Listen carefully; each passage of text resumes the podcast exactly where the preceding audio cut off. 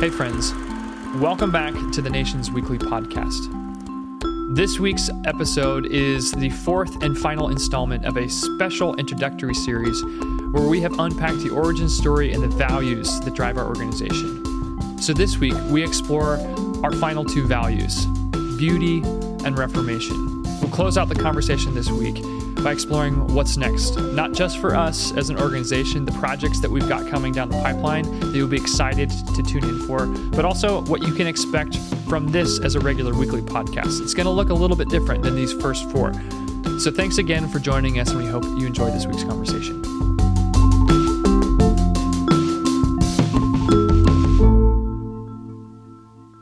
Which brings us to beauty. Maybe, I think personally, I don't know, this might be my favorite one. Mm-hmm. It's a good one. Maybe it's because I'm a 4. I don't know. Maybe it's because I trend towards, which only means something if you know the Enneagram, which is, we will not be doing a podcast on. No, we won't. A wonderful and useful tool with its limits. Anyways, beauty. Beauty is, I think, irreducible from all the rest of them.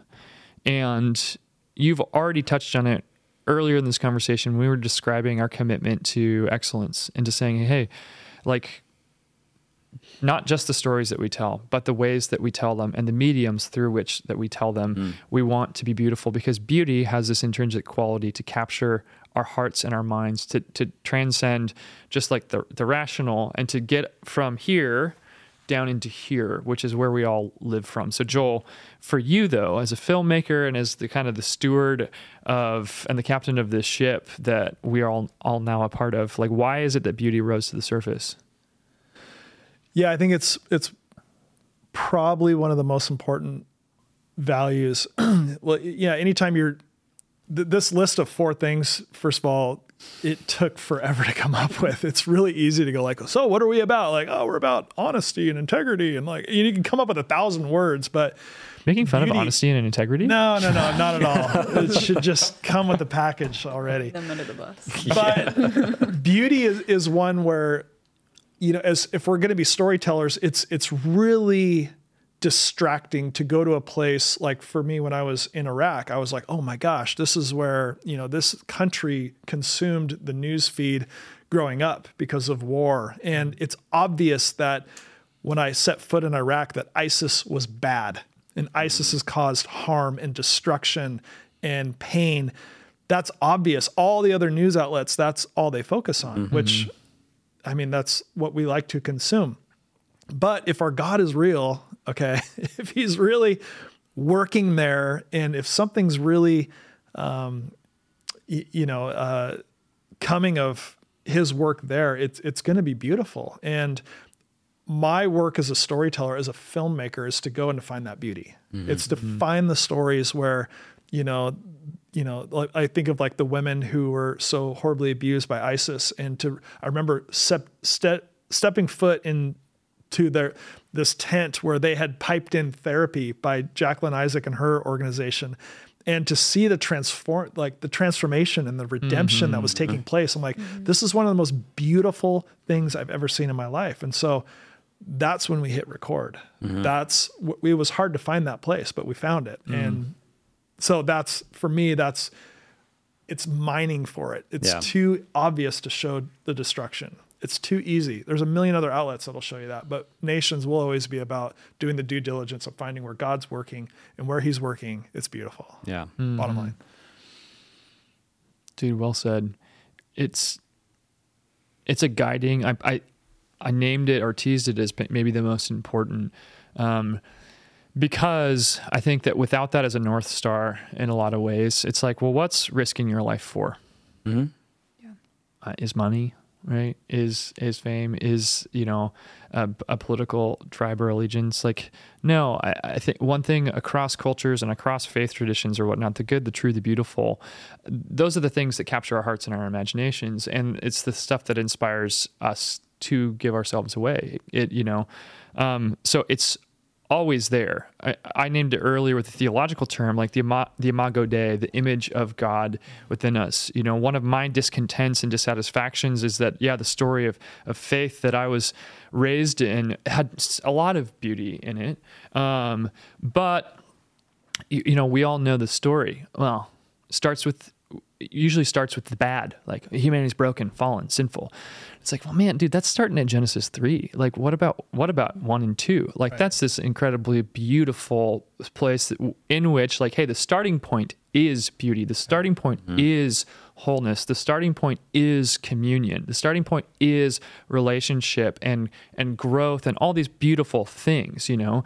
Now, we can't ignore or deny the brokenness, you know, and as artists or as storytellers, of course, we do have to capture and communicate some of that. And sometimes that needs to be jarring, that needs to be unsettling, because it needs to shake us out of our complacency, but ultimately for a purpose, not gratuitously. You know what I mean? Like, not to bag on HBO, because they've made some absolute, they're world-class storytellers and creatives so often, but, you know, my biggest complaint against them is like, well, when you just use violence or when you use, like, sex, because you know that these are things that will immediately capture our attention just for the sake of capturing my attention, well, then, that's a dirty trick. That's dishonoring the storytelling trade.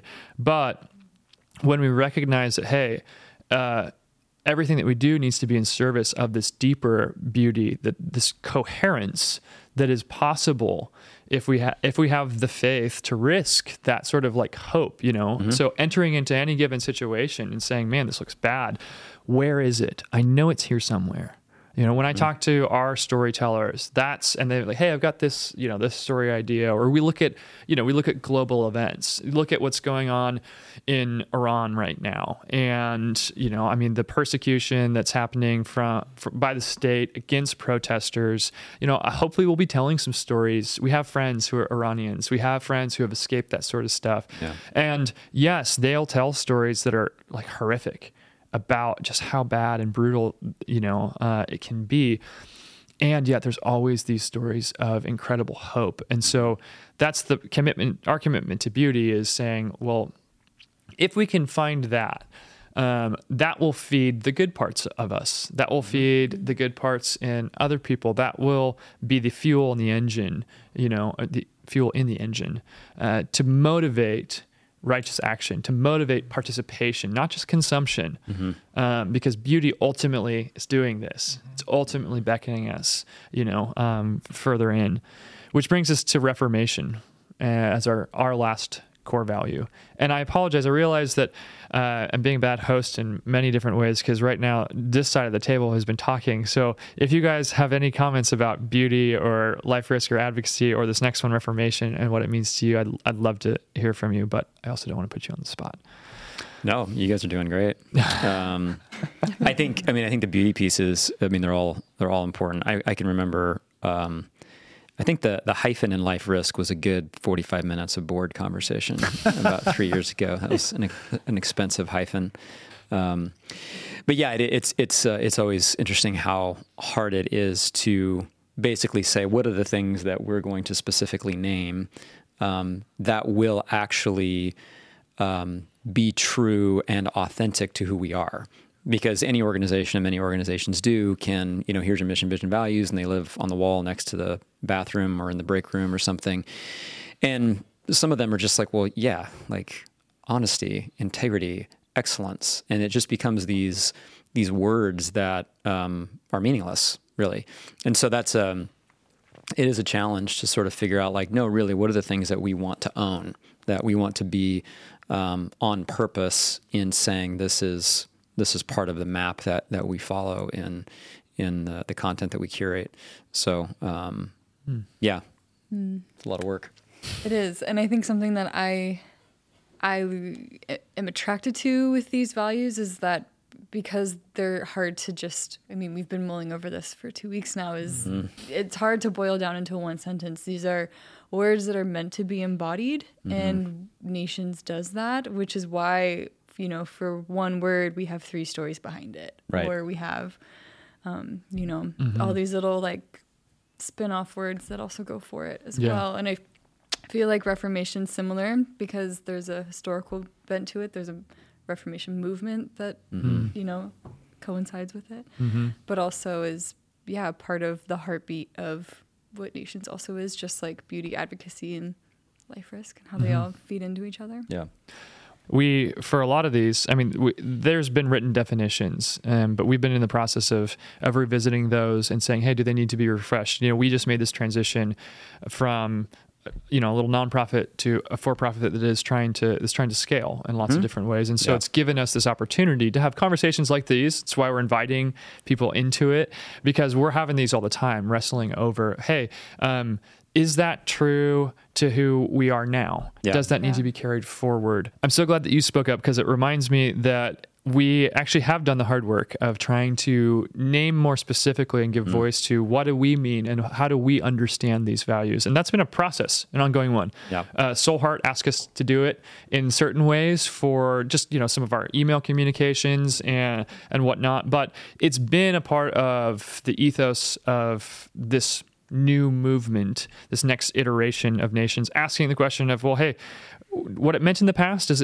that what it means for us now, and is that what it's going to mean going forward? So we have kind of tweaked a couple of them, and we are behind on our homework, and we haven't done one for advocacy yet, but I know that we spent some time actually writing down and refining what we'd written down for life risk and for beauty and for affirmation. So my bad as a host for forgetting we'd done that, but Claire, since you're the keeper of these definitions currently, could you read for us what we've come up with for life risk, for beauty, and then for our last value that we'll talk about, which is reformation? Yeah, perfect. And actually, in skimming ahead, I do want to tweak this a little bit. Oh, mm-hmm. Nope, no revisions, set in stone. I'll go ahead and read it. Life risk, willing to leave perceived safety and venture into places of peril, covering the courage of those prepared to lose their lives in service for something greater. Mm. Beauty is, no matter how dark the circumstances, we doggedly. God, sorry guys. It's okay. You can just start over again. Beauty is, no matter how dark the circumstances, we doggedly mine for the inextinguishable dignity, nobility, and wonder in everything that is fuel for hope. Mm. Reformation. We seek to highlight and elevate the people who are committed to persevering in hope, seeking creative solutions for the complex problems of the world while embodying the virtues of Jesus. Hmm. Not bad. Not bad. Thanks for being the one to read it, and we can go over your edit notes after the podcast. But yeah, Reformation. Joel, is there a particular story behind this one? Yeah, it has nothing to do with Martin Luther. Calvin, though. Yeah. A lot to definitely. Do actually, Zwingli. So, this has been one of the hardest things for people to kind of grasp. We're like, oh, you guys like, but, you know, like, no, it's like, I think as I look at my journey of faith, it's been a process of being reformed and mm-hmm. reshaped. And so it's this word for us that, highlights the individuals who are willing to participate in God's redemption. And so they're part of that process. They say yes to it. I think that's like missiology 101. It's a willingness to go and to participate with God in what he's mm-hmm. doing.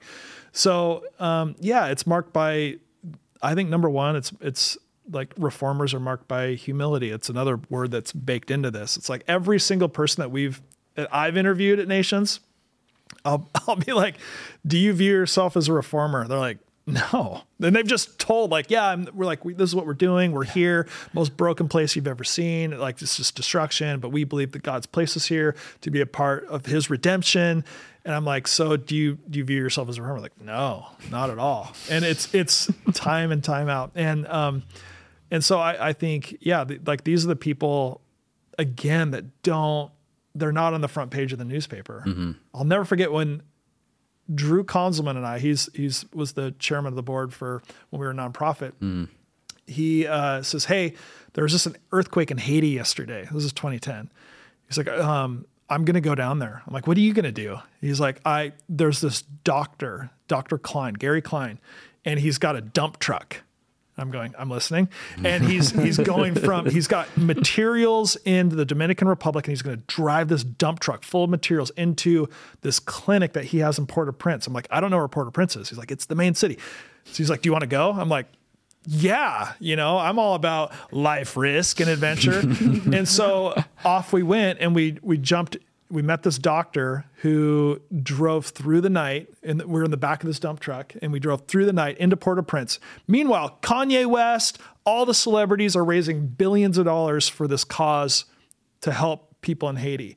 And we roll into town, and the Red Cross is stuck in the harbor. They can't get the supplies to shore.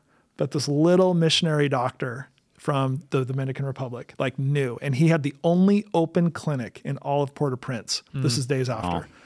And I'm just going, man, these, it's always the little guys who are doing the biggest work, you know, and he got no press. No one told his story, but this guy was a reformer. Like, he's just like willing to go and to participate and to reshape that area. And I'm like, gosh, that's really where I think the seeds were planted for nations. And so I think we all know what a reformer is, but I think for me, it's guys like Gary and gals like Jacqueline Isaac. And, you know, those are the people who are just willing to participate, willing to go and make mistakes along the way. I think that's another problem too, that's marking, you know, missiology today. It's like people are so afraid to make mistakes. Yeah. They're like, oh, I'll be canceled. I'll make, you know, I'll say something wrong. It's like the people who I really look up to and admire are those who are like, yeah, probably going to make a lot of mistakes in trying to help these people, but that's not going to paralyze me from going. Remember when Helping Hurts, that book came out, it's like, everyone's like, that's it. I'm not going to the mission field because I read this and we're just causing all this harm. Like,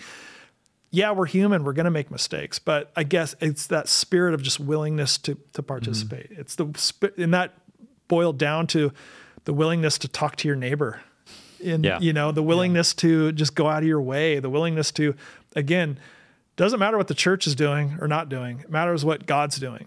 And his invitation to participate in redemption is for everybody. And if you're willing to participate, you're a reformer. Yeah. Bottom line. Yeah. And that's so, I love that last bit that you shared. We want everybody to realize nations doesn't exist to highlight just exceptional people. You know, the people who, oh my gosh, you know, the gnarliest ones. Yes, of course, because in part we need that. We need ideals. We need, in some ways, you know, saints, as it were. We need to see shining examples of people who are willing to radically respond to God's invitation and who are willing to play by a different set of rules. Because frankly, we all need inspiration. We need courage. We need motivation to do that ourselves. And our biggest, you know, one of our biggest convictions is that, like, hey, Joel, you should silence your cell phone. Gosh. And then after that, you should join God in what he's doing right here. It's It's my wife. Well, okay, that's fine. If it's your wife. How did I not silence it earlier? You know, gosh, the production guy is blowing the podcast. But this term reformer, it's a loaded one. We've gone back and forth about whether or not, because yes, we jokingly name some of the Protestant reformers or whatnot. And if you know your church history, there's the Reformation, then there's the Counter-Reformation, you know, and it can get messy. It's also got this whole connotation with Reformed theology and a particular expression of that in North America and in Western Christianity that can be particularly polarizing. That's not what we're talking about. And we're not just talking about these exceptional individuals. It is this invitation to realize that, hey, at every given point, at each day, all of us are facing this question of, will you participate in your own life? But more than that, will you participate in the community in which God has called you? Are you willing to participate in saying, no, like, okay, entropy is a law of the universe. Like, things die and decay, you know, and fall apart. And it's our task with each generation to say, okay, cool. What's my role in putting it back together? What's my role in building a new thing? And I love that we've landed on reformation instead of just revolution. And this goes back to a story from, I think it was Jack Burns at Whitworth. He's a leadership professor. And he, I think if I remember, the story goes something like he's addressing a bunch of, you know, young kids or whatnot, and probably half of them are wearing like Che Guevara t-shirts or something. And he's like, yeah, revolution is lazy. Everyone's like, what? How dare you? You know, like we must rebel.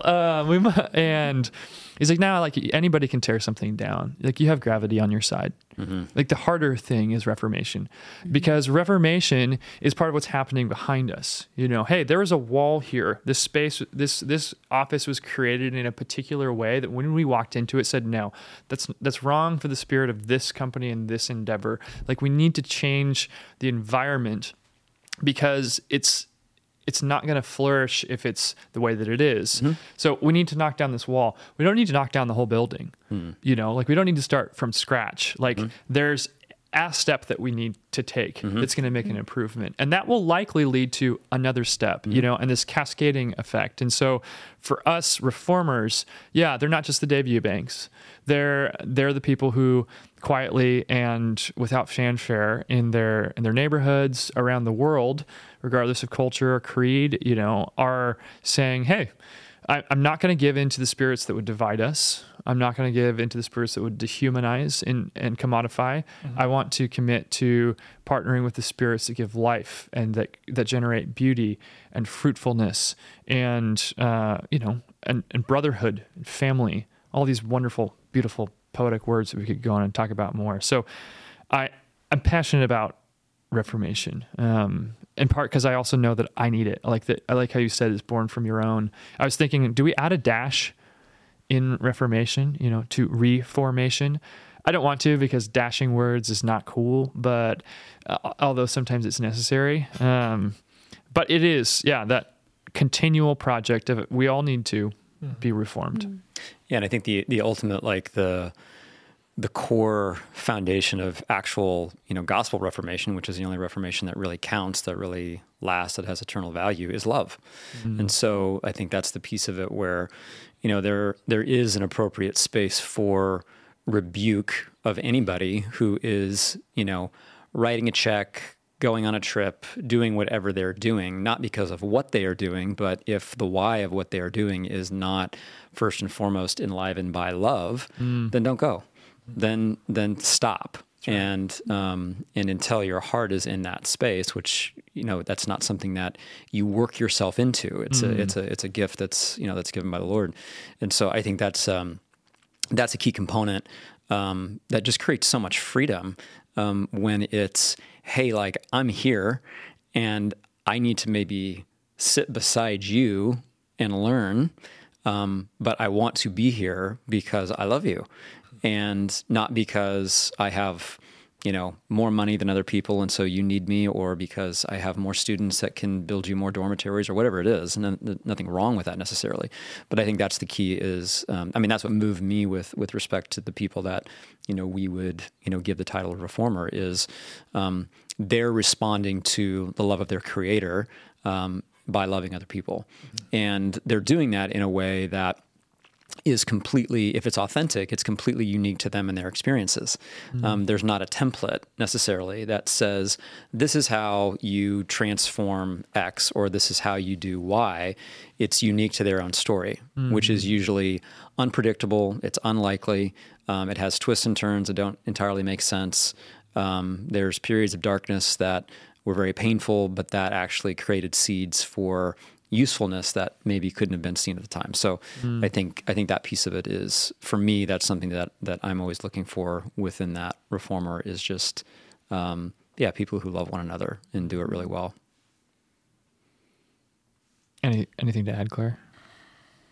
I mean, so many words have been spoken, but I do think that for me, what reformation is, it's a culture and it's an active choice to engage and partake with whatever comes with that. Yeah. Whatever beauty, darkness, mess, chaos, pain, weariness, excitement. Yeah, it's that choice to engage with what's in front of you. Mm. And that often, not to circle it back, but that often requires life risk. Yeah. Mm. Getting out of your comfort zone, advocacy, and beauty. Yeah. Mm. So, yeah.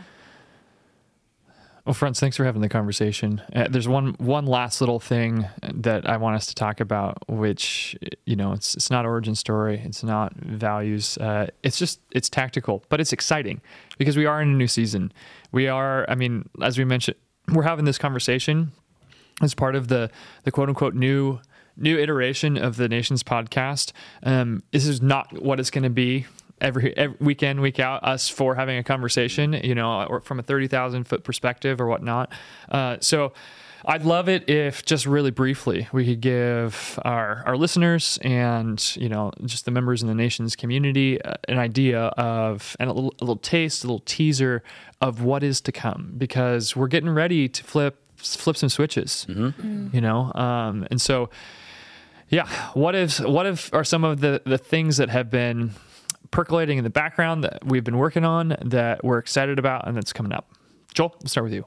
Oh man. Well, so you got video on there, so I'll speak to that.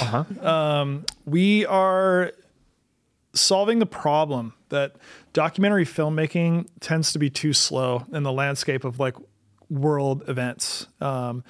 So for instance, when we made the documentary in Iraq, we came home with a film, and the film was addressing this idea of like, what caused the refugee crisis and what is the church doing at the source of the problem? So in Iraq, like what's taking place, how are they being persecuted?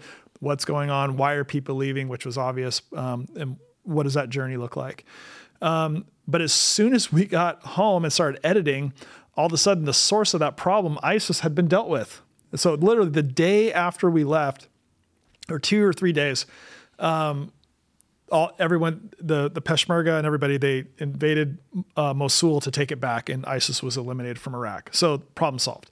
So then we're like, gosh, the documentary is incomplete, so we need to go back. So we went back 9 months later after that war had finished, and we started asking the question, okay, now will the refugees come back?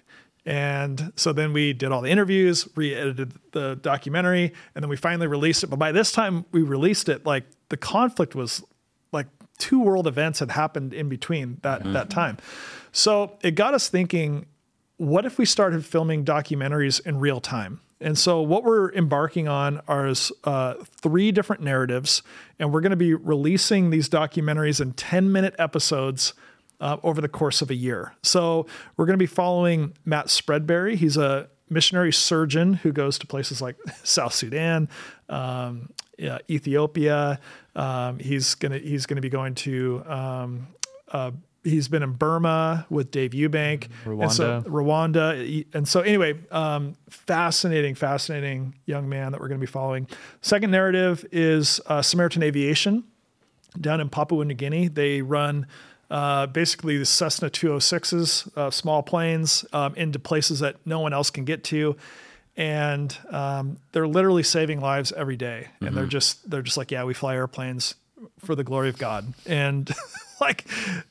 I spent a week with those guys and my life was forever changed. I mean, while I was there, it was nonstop tribal war. I mean, this is when you think of the ends of the road, this is it. Like I'd never been in anywhere like Papua New Guinea. So anyways, that's really fascinating. That'll be centered around Mark Palm and his family and all the people who support that effort.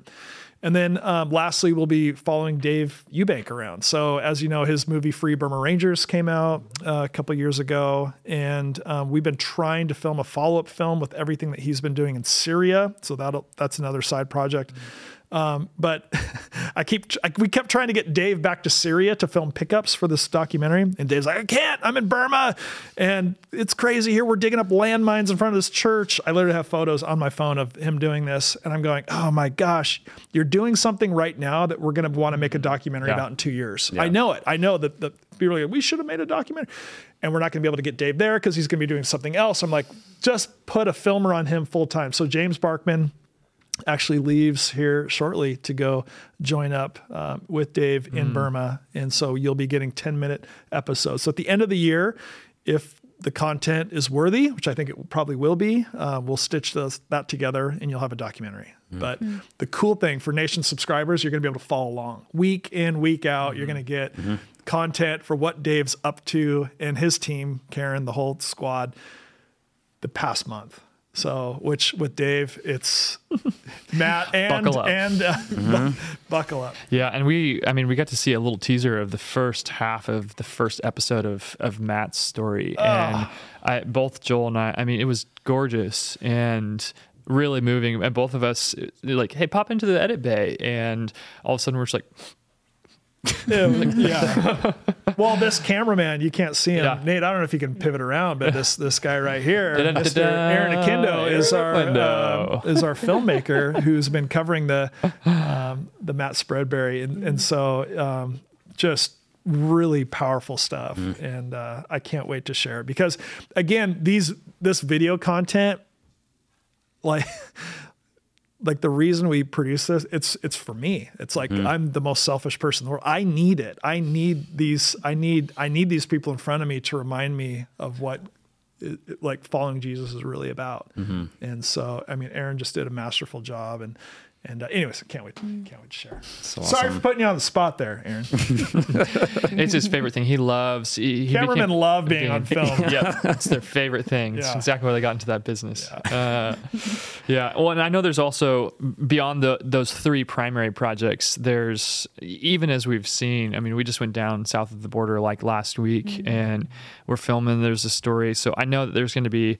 There's going to be other stories that will come up in the film space that will be exciting and worth sharing, you know, with subscribers. I know we've been kicking around a local story actually of a church that's just going the opposite direction of everybody else, and you know, and they're just following the breadcrumbs, you know. And so we might do some storytelling around that. So it's exciting. And well, now you teased it. I mean, because you've come up with probably the best title for this short piece. Yeah, we're gonna call it Selling Church. Because it is.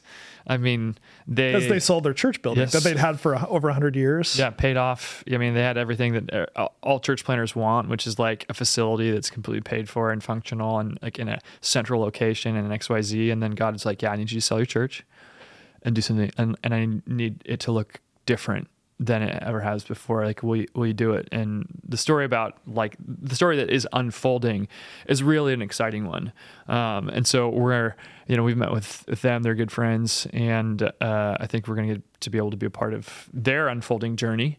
No telling how long that will take, but you know, it's so cool. Like the story is awesome. Like in a day and age where, it feels like I look around and I see so many churches desperate and selling themselves out, selling their souls in different capacities. And we can look at the fruit of that. It's written all over the headlines of major publications. It's crisis after crisis, you know, and it's because in part, well, those churches turned into sellers of something, you know. And so, yeah, we're interested to follow some stories of people who are responding in different ways and saying, hey, this new season the world is entering is going to require the church to look different than the 501c3 Church Inc. that we all kind of think about in the West. You know, it's going to need to adapt to what it's always done, which is adapt to the needs of the broken, the least of these around us, and to be, you know, stand as a prophetic witness against. The current structures and rhythms and patterns that have, you know, started to neuter the gospel in lots of different ways. So, can I tell a quick story? No, sorry, no time. I have to. So last night, I'm at my son's baseball practice, who goes to a public school here in Southern California, and so I meet the head coach, and as I show up to practice, like he's praying with his kids after. I'm like, well, he's getting fired for sure. And so we were talking afterwards. He goes, I heard you were a pastor. I'm like, oh yeah, I was at a church in town. He goes, oh, I went to that church last weekend. Not for me, man. Not for me. And I'm like, oh, okay. He goes, this is church. And we're on this like dark baseball field. And he goes, when these kids are here, it's like, this is my church. He goes, I'm not against like big churches or whatever. Yeah. He goes, and so anyways, I was just like, I was really moved by that. I was like, yeah, he just gets it. So I think there's opportunity, we're not anti-building, not anti-501c3, but I just think there's opportunities to tell stories like Coach Craig, who's like, he goes, this is where I'm called. And how many public schools in America would say like, yeah, their baseball team spends time in prayer each practice. So anyways, I just get fired up about stories like that. I mean, I'm like, oh, you're a reformer, dude. All right. We'll see you on the podcast at some point. If it doesn't jeopardize your job. Coach Gary, what was his name? I probably shouldn't say because Coach Craig. We'll edit this out later. No, it's thrilling. And once again, it's just how do we solve the next problem, right? Yep. I love how that's this recurrent theme, and I can't wait to find out how I'm going to solve the problem of having to try and produce 2 journals now and to find a whole new community of writers and of stories out there. I'm grateful that it puts me in editorial in this place of dependency of saying, well, hey, we'll go beat the bushes, but ultimately I'm excited to discover like who's going to find what's going on here and who's going to say like, hey, I want to lend my voice, or hey, here's a story that you guys need to cover and tell, and to figure out how to start stewarding those well. But yeah, I mean, I'm excited to see what will happen in editorial, because while I love video, I love audio or whatnot, I also, I was a book nerd growing up. And so I do believe that there's something about the written word that is that's transcendent and that isn't going away anytime soon. And we've seen it when people engage with the magazine, it's arresting in different ways. And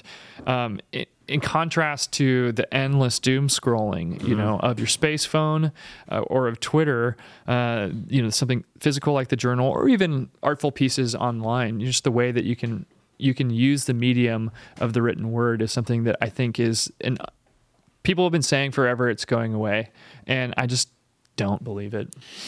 I really don't. And so, I mean, sneak peek. Ooh. Volume 7. Volume 7. Oh, come on, man. No, that is Dr. Brian Fisher. We've actually never done this before. We've never had the cover be somebody who's actually a story in there. Yeah. And this has been a labor of love with a lot of different creatives who've been a part of this process, from photographers to writers to poets. And there's anybody who's ever made a magazine knows it's a lot of work. A lot of work. But it is, I got to drive up yesterday, and I got to do a press check with Andrew and our friends at Red Car Media, who just do incredible work. And to see it coming off the presses was a really beautiful thing. And it's a complex piece of art and journalism and storytelling, and it's heartbreaking and it's inspiring, and I'm thrilled. I can't wait for people to get it. Yeah. And good job, Mr. Editor-in-Chief. Yeah. Wow. Of your labor. Boss, do I get paid this month? Maybe. We'll see how it goes. Dr. Brian Fisher, beautiful. This guy is a reformer. Yeah, but like I've mentioned multiple times before, I mean, not only are we going to try and do 2 of these journals a year, but we'll also be putting out weekly content that's just hopefully of the highest quality and caliber, So if you are interested, if you're listening to this and you're interested, shameless plug, and you want to write for us, or if you have a story lead or you're a photographer, then reach out to us. I mean, website, or I think it's info@nations.co. You can hit us up there, or you can go bug Claire on social media, and she'll put you in contact with whoever you need to become part of the tribe. But guys, we've spent a heck of a lot of time, and we've covered so much ground, and this will be fun. My back hurts. Yeah. So I think that's it. When your back hurts, coffee was cold 3 hours ago. And when your video team is being like, we filled up a card, I think it's time to call it quits. It might be time. Claire, do you have enough content for social? I have a lot of content. Do the reels on Instagram go 3 hours? I can't believe we shot this on IMAX too, so it's just gonna be beautiful. Yeah, Christopher Nolan, eat your heart out. You just sit in the office with us. 3D podcast. Well, hey, friends, if you've made it this far, in the words of one of our favorite artists around the office, John Van Dusen, turn off this song, go outside, find somebody to love. So, friends, thanks so much. Till next time. Over and out.